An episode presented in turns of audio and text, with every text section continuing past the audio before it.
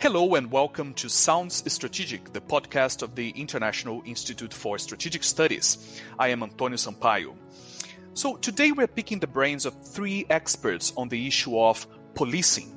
The killing of George Floyd, a black man, earlier this year in the United States sparked a widespread debate about police conduct and relations with marginalized communities. And this is a debate that several developing countries know all too well. And our aim today is to explore the international challenges and lessons on policing violent cities. Our guests have conducted research in Brazil, Kenya, Somalia, and other settings. So I'm pleased to be joined by Dr. Inácio Cano, member of the Laboratory for the Analysis of Violence at the Rio de Janeiro State University in Brazil. He's currently a visiting researcher at the Safety Lab in Cape Town.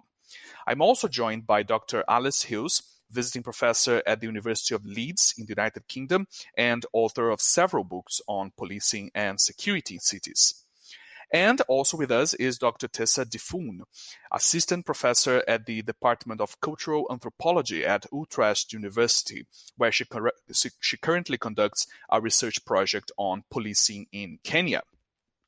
So, if I may, I will start west and make our way east.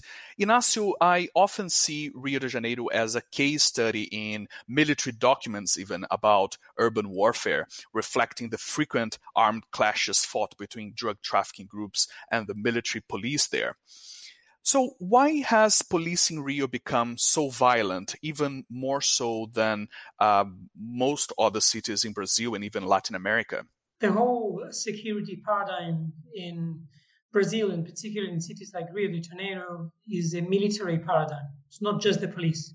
The whole strategy, the dynamics, um, the tactics, everything is militarized. And because it is conceived as a war between criminal groups and against criminal groups, then police has become a kind of military organization with huge um, firepower, um, bulletproof vehicles, bulletproof um, helicopters, um, helicopters attacking from the air.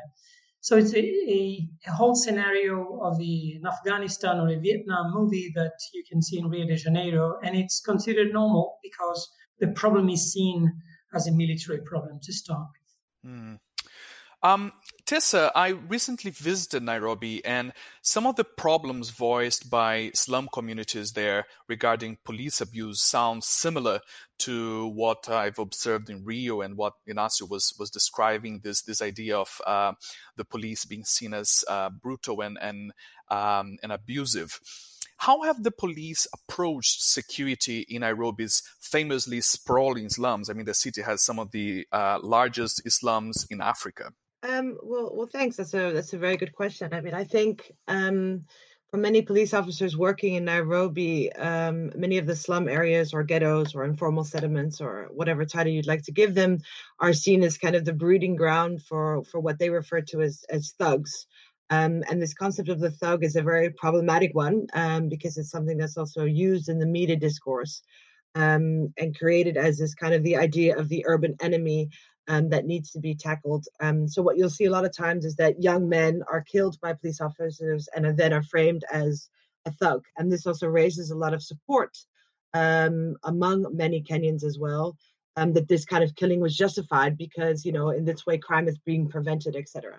So I think that this is one of the ways that the police um, particularly frame this as an as an urban crime problem, um, and that this, uh, in a way, kind of justifies a lot of the extrajudicial killings that happen in many of uh, Nairobi slums. is of course very problematic. Um, but at the end of the day, in many of my interviews with police officers, and many of them don't like working in, in a lot of these areas as well. So it's also for them a very problematic experience too. Um, and I think many police officers would prefer to work in more upper class middle class neighborhoods as well. So it, I mean, there's always, yeah, there's a different perspective to that as well. Hmm. Alice, uh, you have examined the issue of policing in Mogadishu, which, of course, is a city with um, a very different context than uh, Nairobi or Rio, where the problems we are discussing are amplified by the utter weakness of the Somali state. What are some of the challenges in building a police institution and in actually policing day to day cities like Mogadishu, located in what we call fragile states or you know states affected by conflict and and and very with weak institutions? I think the example of, of, of, Somalia and Mogadishu in particular is extreme. That, in a way, is quite helpful because it separates it from Nairobi or indeed Latin America. So it lets, it lets us look at the what you might call the fundamentals of, of policing, and that's actually important because one of the things that's very striking is that we're expected to look at formal policing in a society in which state and police institutions are simply a facade. If you look at Mogadishu, it looks as though, and certainly from the, new, the media, it looks as though there is a police force there are police buildings, there are police officers doing police business. In practice, it's a lot more ambiguous and fluid and also violent than that suggests. So I think perhaps the initial problem for certainly international commentators is to decide quite what it is this phenomenon of police is. Tessa, we have seen some reports from Kenya about yet more abusive behavior against slum dwellers during the implementation of the curfews and lockdowns during the COVID pandemic. Has the pandemic made things worse in terms of police community relations, violence, and all of that? Uh, yes. Uh, well, I guess if I think if you would ask this question to a lot of the community members of some of these neighborhoods, um, I think they would definitely say that the situation has has uh, gotten worse since the um, pandemic. And I think what we see in Nairobi and perhaps in many other countries and in other parts of Kenya as well is that the uh, you know the COVID nineteen and kind of the regulations uh, towards the pandemic have been highly securitized. So it's become rather than a health hazard, it's become a bit of a it's framed very much as a security problem. And the National Police Service of Kenya have begun a very have been given a very prominent role in kind of maintaining the curfew um, and this is, of course, very interesting that the police is largely responsible for kind of maintaining these regulations, and that the Public Order Act has also been included in order to enforce these regulations. So, I mean, they're definitely the police have been given kind of more power in a way to enforce the regulations, and this is unquestionably, um, yeah, worsened um, already very fragile relationship between community members and police officers in in many parts of the city, definitely. Mm. And Inacio, violence in Rio has reached such a ghastly point that a court, I believe, had to order a halt in police operations in Rio's favelas during the pandemic, ordering them not to, to conduct any operations in the in the favelas uh, out of fear that it would cause you know more deaths. Why did the courts have to interfere, and has this changed anything in terms of police violence in slums? Yes, um, well, the court interference has two parts. One is specific to the pandemic, and then there's a more general part about how police conduct operations in the slums. So, as far as the pandemic goes, the argument was that police uh, operations, customary police operations in the slums, were causing a lot of um, insecurity, of course, and they were even disrupting assistance efforts towards these communities because of COVID. So people had to stay at home. Um, uh, aid was being delivered and the police arrived. There was a shootout. People who were giving the aid had to take cover and the, the aid assistance had to be interrupted. So the first part of the intervention was uh, there should not be police operations in the slums, in the favelas, as long as we have the pandemic, so that the other types of assistance can be delivered. And that was granted by the court. Um, and the, the police in Rio was forbidden from carrying out police operations in the slum, except in exceptional circumstances that had to be justified. Now, the problem is, of course, the court did not, the Supreme Court did not specify what exceptional circumstances mean. And there was a lot of leeway to interpret that. Um, beyond that, there was a sharp reduction in police violence. Um, there was a reduction in terms of 70% in the number of people killed in police operations in Rio after this um, court order. And there was not an explosion in other crimes or in homicides. So that was very instrumental in showing that the uh, narrative of the government that we need to kill these people, otherwise the security situation is going to go out of control was plainly not true because police operations reduced significantly and still the general safety operation did not change uh, very much in the city. That was the first part. The second part is a deeper challenge to how police conduct these operations in general, and goes beyond the pandemic. And the court Supreme Court is still voting on that, on that, but there is already a majority in the direction of imposing limits. For example, you have to have an ambulance, you can't do it close to schools or hospitals, um, and things like that. Uh, we have also questioned a lot the use of these helicopters uh, in attack operations. Um, we once questioned one of these operations a few years back, and I remember the pilot of the operation telling us that he was very proud that only in Afghanistan um, did they have, in, that case, it was the US Army, um, helicopters that were able to carry such operations as they did in Rio. And he was uh, plainly very proud of that. So that challenge is still going on, and we have a high hope that if it finally prevails, we will be able to uh, introduce some limit to the damage that these operations uh, cause. Of course, this is on the other hand an invasion of uh, executive power because it's the, the courts uh, setting up a lot of limits uh, as to how uh, the executive power should conduct its business. And uh, because it's very technical, then the courts, of course, as I said before, did not explain what exceptional circumstances would be that would justify such operations under, the, the pandemic. So it's a very abnormal situation, but the the um, the way that the executive has conducted these operations is so extreme that the, the courts finally have intervened and tried to to put some limits to that. Um, ultimately, I think Antonio what we have is a crisis of the legitimacy of the, of the rule of law, because unfortunately, many people in Brazil voted for governments, both at the federal and the state level, that support exactly these kind of operations, um, and then regardless of what the law says. So I think that beyond the technical issues or the legal issues, we have a much wider uh, social legitimacy issue about um, how police should conduct themselves. Mm. Yeah, and unfortunately, that's another area of uh, where Brazil has some cautionary tales for the rest of the world, since it's not, unfortunately, limited to to Brazil. Um, Alice, uh, Somalia faces uh, COVID challenges like uh, all other countries, basically, in the world, but it also fights against the insurgent group Al Shabaab. How has law enforcement there balanced the challenges of this war fighting uh, with with those of day to day urban policing? And I'm not sure if you have any information on how COVID might have sort of compounded this challenge. Um, a brief comment about COVID to start off with. Then um, I'm not sure what effect it's had, and I'm not sure anybody really knows.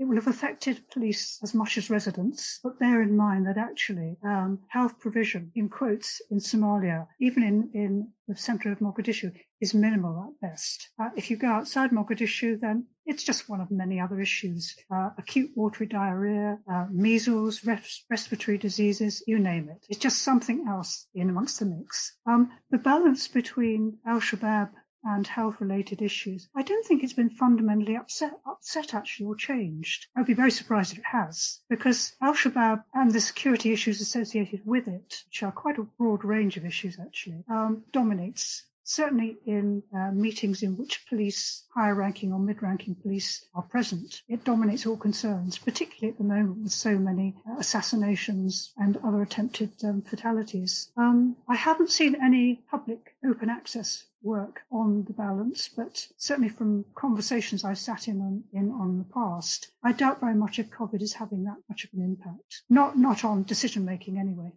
What about uh, Alice? If I if I may ask a follow up, uh, more broadly, the way that the embryonic, let's say, still weak Somali state has balanced the uh, the need to to have a police force that deals with issues such as uh, terrorism and, and, and insurgency, uh, potentially preventing Al Shabaab terrorist attacks in Mogadishu, and how has that impacted? I believe it has, but uh, impacted the sort of legitimacy and the way that it interacts with the population. Sort of this this dilemma between being a war fighting force or a law enforcement force. Okay, yes. Uh, but do bear in mind that in most parts of Somalia, including Mogadishu, police are effectively almost militia, if not actually overtly militia. Um, if I can just give you an extreme example from further south, in Kismayo last year, there were some 600 police and 5,000 militiamen. And also, the functional divisions uh, between the two um, are ambiguous, fluid, all, all those kind of words. So it's not actually as clear cut a situation as perhaps some commentators might expect. Inacio, if I may return to you, um, Rio has grappled with extreme forms of police violence for decades now. You know, I think we can go back to at least the 1980s when the cocaine, transnational cocaine industry became really a, a, a multi-billion dollar um, uh, source of income. Is there any potential light at the end of the tunnel? I mean, are there any lessons that we can uh, learn? Are there, any, are there any positive experiments or experiences in, in Rio that have um, improved, even if momentarily, uh, uh, the situation there that you know we can share potentially with other cities and countries? We've had a few attempts at community policing, mostly localized, uh, which had a reasonable impact, although they were discontinued. Um, and then we had the famous experiments of the pacifying police units for a few years, which um, reduced homicide rates in these areas by 50%. Um, so, in that respect, and they reduced police violence even more than 50%. So, they were, say, successful in the beginning, but um, their success was diminishing over time and they ended up being discontinued. I think at least they leave a very important legacy, which is to show that this militarized um, sort of combat against uh, crime is not the only way to deal with violence and insecurity in the slums. So, in the future, despite the uh, final, say, uh, failure of the model, it will be remembered as an alternative that worked for some time. So, I think that is very important. Um, in the short term, I don't think there are many hopes because, as I said, the political projects that took over both in Rio and in Brasilia as a whole are political projects based explicitly in exterminating alleged criminals. Now, today, this very same day, the governor of Rio has been suspended by the courts. Um, and that's an important development because something that people forget is that there is a close connection between corruption and police violence. So, a significant part of police violence is associated with corruption. Um, drug dealers will be killed so that the next drug dealers know they have to pay up to a certain um, threshold, and otherwise they will be killed. And uh, there is also a, a link between corruption and violence at a higher political level. So many of these candidates, like the governor of Rio today, who has been suspended because of corruption charges linked to the pandemic, um, uh, fraud related to the um, emergency uh, tenders that were provided because of COVID. Um, again, at the higher political level, there is also a connection. And these candidates that come to save the country and kill all the uh, criminals oftentimes really want to benefit personally um, through these positions. And I think if that is confirmed, which seems very likely, it may work to, to delegitimize at least um, these candidates that promise social cleansing and then actually really want to, to be rich like most other people. Um, the same, to a lesser degree, applies to the Bolsonaro family, some of, of whose members are being investigated um, for some kind of fraud linked to public funding in the state assembly. And um, again, if this comes to, to the end and there are some sentences, it will come to prove once again that these broad speeches about social cleansing and eliminating bandits are just one more way to capitalize on people's anger and to become rich on the on the backside. So I think the hopes for the future in Rio and in Brazil as a whole depend on bringing down this political project of extermination of criminals and building again some kind of civilized rule of law model, not just for policing, but for the country as a whole. Mm. If we may stay on the theme of uh, corruption, which is uh, very important indeed, uh, uh, Inacio, just a follow up. Um, Brazil, as, as, you, as you mentioned, has um, long and dark history of contact with corruption and, and political corruption. Um, we we had the, the, the big car wash investigation that uncovered uh, billions and billions of dollars worth in, in corruption from state controlled um, enterprises. Um, has has this anti-corruption sort of ethos that has uh, been so popular in Brazil in recent years has it had any positive impact in terms of police uh, and more concretely has has it uh, has the police uh, improved in any way or had any positive experiences with anti-corruption and sort of um, um, you know co- co- correction units within the police to sort of tackle these issues? There's no improvement in police internal affairs units, for example, or anything like that, because this drive against corruption was targeted at very high politic, uh, political and economic groups, and it was also very biased, oriented towards the left. Um, so now there is a fracture between these groups, and it's very apparent that many of those prosecutors and judges were targeting the corruption in the left, in, in the PT, basically. Uh, but I mean, as far as life on the ground and in the slums, for example, this is pretty much irrelevant because most of policing, everyday policing, is targeted at the slums, poor areas, and what happens at the high level is um, completely um, irrelevant. So it's not going to have an impact on policing as a whole. It will have a very strong impact on politics in the country, and um, we are still to see what the final outcome of all of it will be. Yeah. Tessa, um, the issue of corruption is yet another sort of parallel that I've seen uh, uh, between between what happens in Brazil and, and, and in Kenya, especially in terms of urban policing.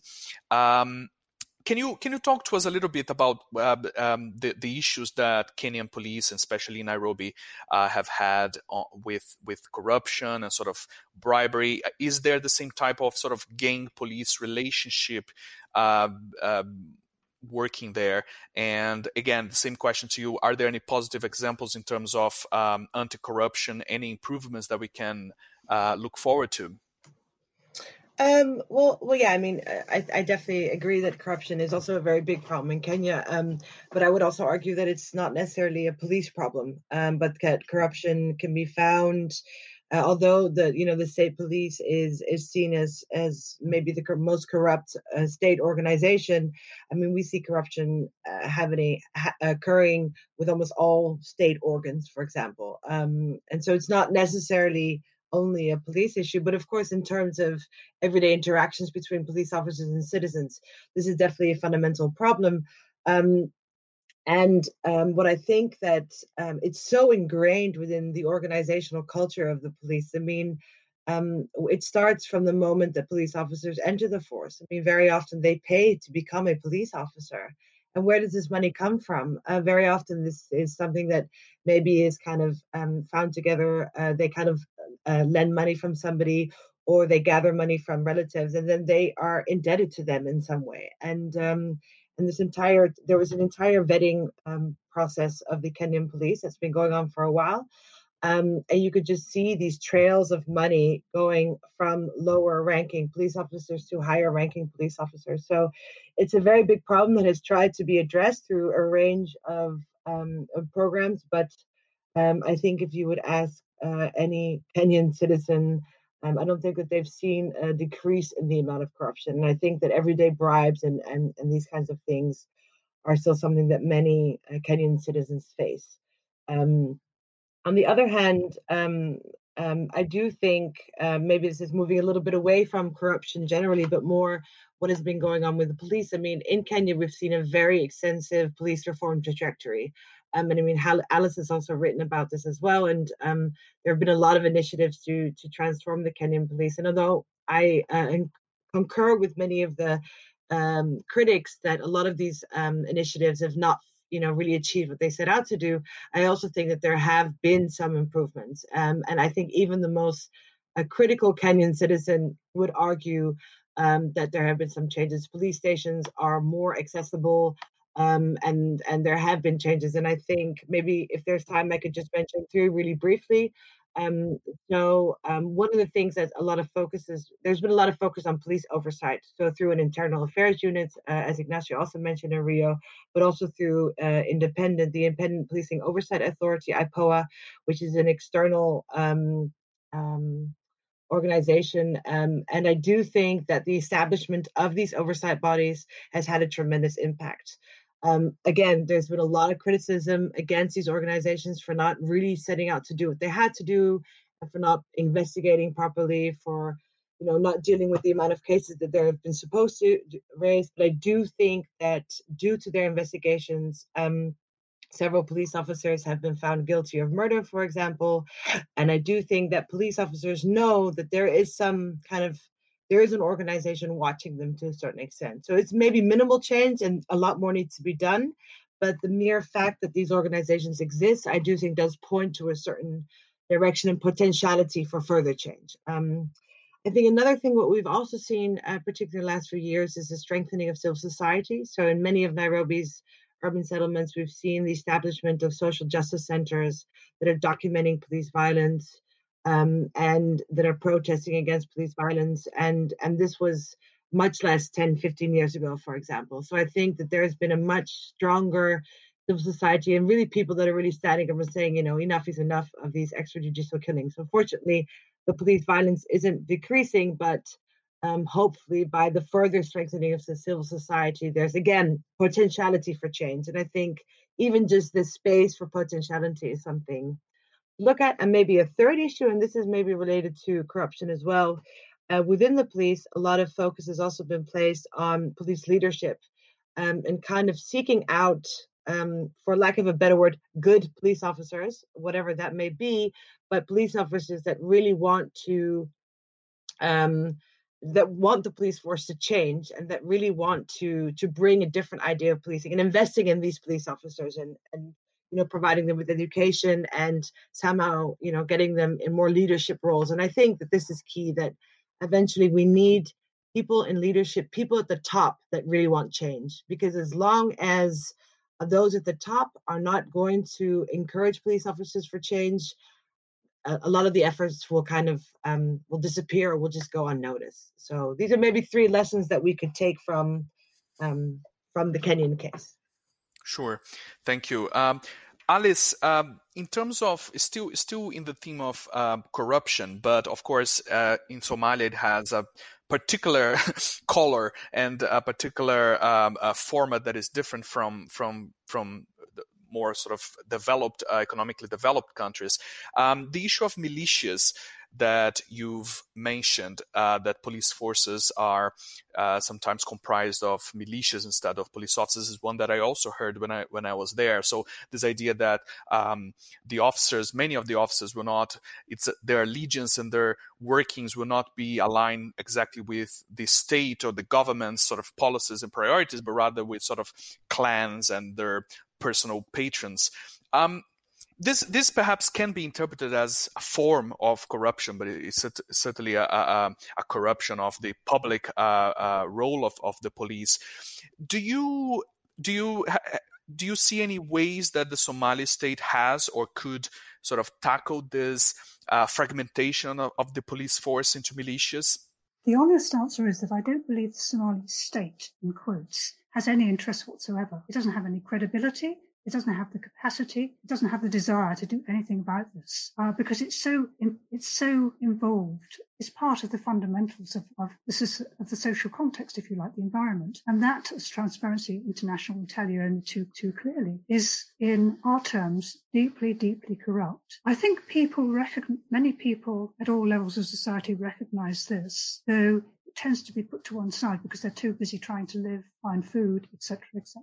Is there a will to do much about it? I don't really think so. Yes, there are some individuals who very much, some police officers, mid-ranking, education, and so on, who want to do something, who would like to change things. They say, uh, but it's very difficult to know what their agenda is, how their agenda is meshed meshes with that of donors, for example, who push this particular line. Increasingly, though, it's also part of the possibly subsidiary to the equality uh, agenda. Um, I just don't see very much changing. It operates at every single level of society. Um, I just don't see any will to do anything about it, not least because politicians are doing too nicely. I mean, actually, only today and yesterday uh, and earlier this week, there were several cases of uh, reported of senior politicians losing their job and being in, um, imprisoned for uh, corruption. It's great, I suppose you could argue that that's been taken forward, but does it really amount to very much? Is it any more than a gesture? Positive, possibly a gesture to appease donors. It's it's difficult to tell. I'd be surprised if if it marks a fundamental shift in in the general approach. But basic lesson is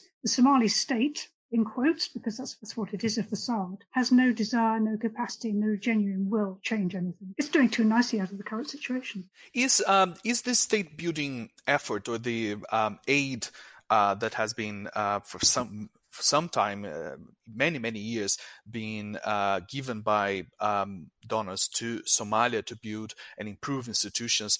Has it had any any positive impact on on uh, sec- I mean, security is is is very bad in Somalia, of course. But but if we look more narrowly at the issue of policing or security in Mogadishu, for instance, has it had a, a, um, um, an impact, perhaps uh, um, uh, improved somehow the, this this dynamics that we're discussing?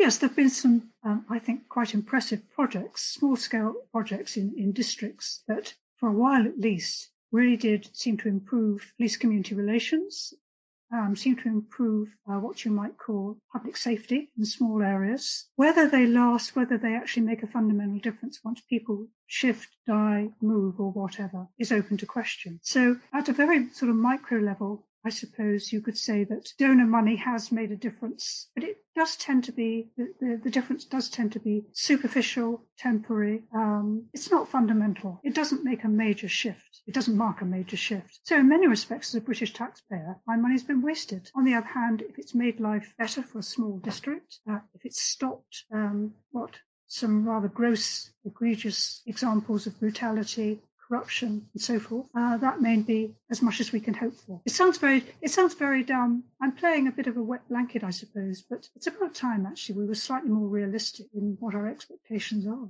Um, Ignacio, if I may return to you on um, one issue from uh, the Rio case that I've, I've, been particularly interested in in, in recent years and um, for, for, many many years is is the issue of uh, the pacifying police units, the UPPs. Um, and uh, this is something that Tessa was also referring to this idea of uh, community policing and improving um, the accessibility to, to the police among, among the community.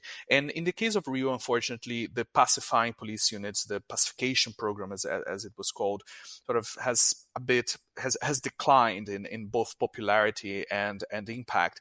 I want to gather uh, your views on um, why the pacifying police units have somewhat failed and and lessons you see for how um, eff- efforts to uh, improve community relations could be sustained um, could be more sustainable in the long term because it's an effort that costs money. So both for Rio and for other cities out there or the large developing country cities, um, how can they sustain uh, improvements in community policing uh, relationships between officers and, and the communities? Well, before I we get into that, Antonio, I would like to briefly refer to something that Tessa said before. Um, I agree with her also in the Brazilian case that corruption is not just a police problem, it's a societal problem, it's a state problem. And the police officers will always tell you that. Uh, but in, in policing, it's particularly serious because police officers have a gun and the authority to use it. Um, so it turns particularly problematic. Also, uh, she was also referring to internal affairs and how it was expanded in the case of Kenya. In Rio, we're in the opposite situation because the first measure the governor took was to dissolve the Secretary of Public Security so that police forces would now are now accountable only to themselves and to the governor. There is not a single body to direct policies um, regarding to security or the police forces themselves. So it's very interesting how um, oversight is now going backwards in Brazil because of this political project. Um, as far as the pacifying units and the pacification project is concerned, I think the major reason for failure was that it always remained a um, an invasion project. So police would come into these slums and stay, which was good because it interrupted the shootouts uh, between criminal groups and mainly the shootouts by police themselves when they entered the slum. So it stopped these invasion operations by the police um, in, in regular intervals because police stayed there. But then from there, they never built a more um, community police model. Um, they called it, it was proximity policing, which is a similar model that was never developed, in fact. So the police mistrusted the community, the community mistrusted the police. And hmm. the police are never, I think this is the main lesson that we could try to propose for other areas. You may call it community policing, but if the local police is not accountable to the local population, it will never work. and he was never accountable to the local population. We were hired as consultants during, during a certain phase by the government to propose changes. And one of the things we, we discussed among ourselves was okay, there should be a vote, a secret vote in the community every few years, so that the community decides whether they want the, poli- the police there or not. Now, there was this was complete anathema to, to most people. Like, how are we going to leave it to the hands of the community to decide whether they want police or not? Police has to be imposed. Um, so there was never a way to make the police accountable to local communities. If you if you can get to that, which is a huge challenge, I know it's nothing easy, then I think it may work. So that when police make a mistake, when they are rough to people, there is a way to, to um, take measures, and the, the, community has a way to change that. If you don't give the community a way to change that, I think it will perpetuate uh, itself. And now, as it was always the case in, in Rio, the community feels the police are there to protect other people from them. They never feel the police are there to protect them. And that's what we need to change. Mm.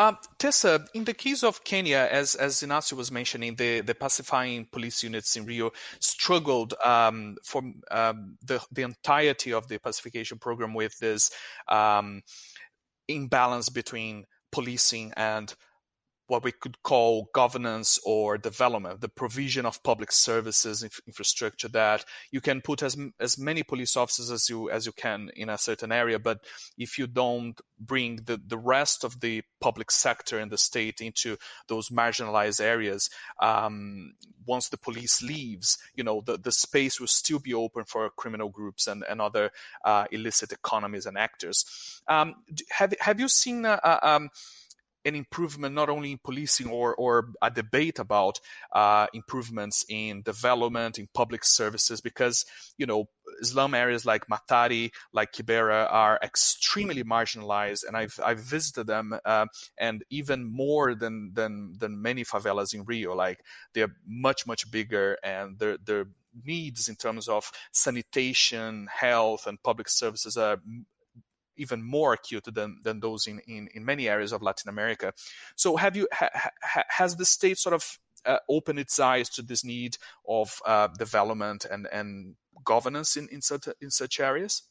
Um, well, this is a bit of a difficult question because I'll also be really honest that this is not really an area that I focus on, but a, a very good colleague of mine, um, she does do a lot of work about this as well, and also about how, I mean, I, I completely agree with you that in many of these areas there's a general lack of public services, water, access to water, sanitation, electricity, you know, basic uh, needs for survival. And this is a fundamental problem. But one of the things that she's also uncovered in her work is that uh, the police are also very often involved uh, in, for example, evictions or um, in when water is cut off, uh, the police are also involved in these processes. So that the police are not only there, not only involved in crime prevention or conducting investigations, but become involved uh, in kind of acting as the um, authoritarian force of the state in much larger problems that are that are not really about crime and security in a way. And this is definitely a fundamental problem.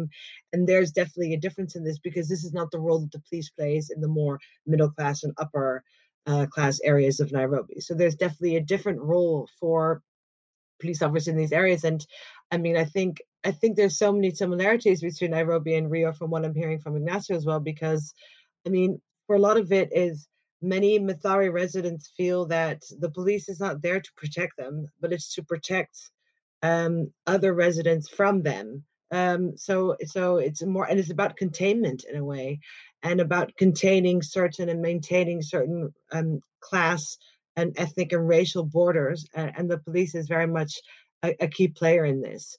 Um, and so, yeah, I hope that answers your question a little bit. Thank you very much. Um, I think that's all the time we have uh, today. Thank you very much to uh, all three speakers for um, very interesting discussion and very international discussion on on policing, which I think um, is is much needed in in these times. Um, and thank you to our listeners as well. And this week I add a personal note. This is my last episode as a, as a co-host of Sound Strategic. Um, I will be uh, leaving the the institute uh, at the end of the month uh, to other endeavors. But thank you very much for listening to us, to me, during this time. Sound Strategic, of course, continues uh, with May Announcements. And um, thank you. And to keep up to date with the latest trends in international security and conflicts, follow uh, the ISS on Twitter, Instagram, and other social media. So, see you next time.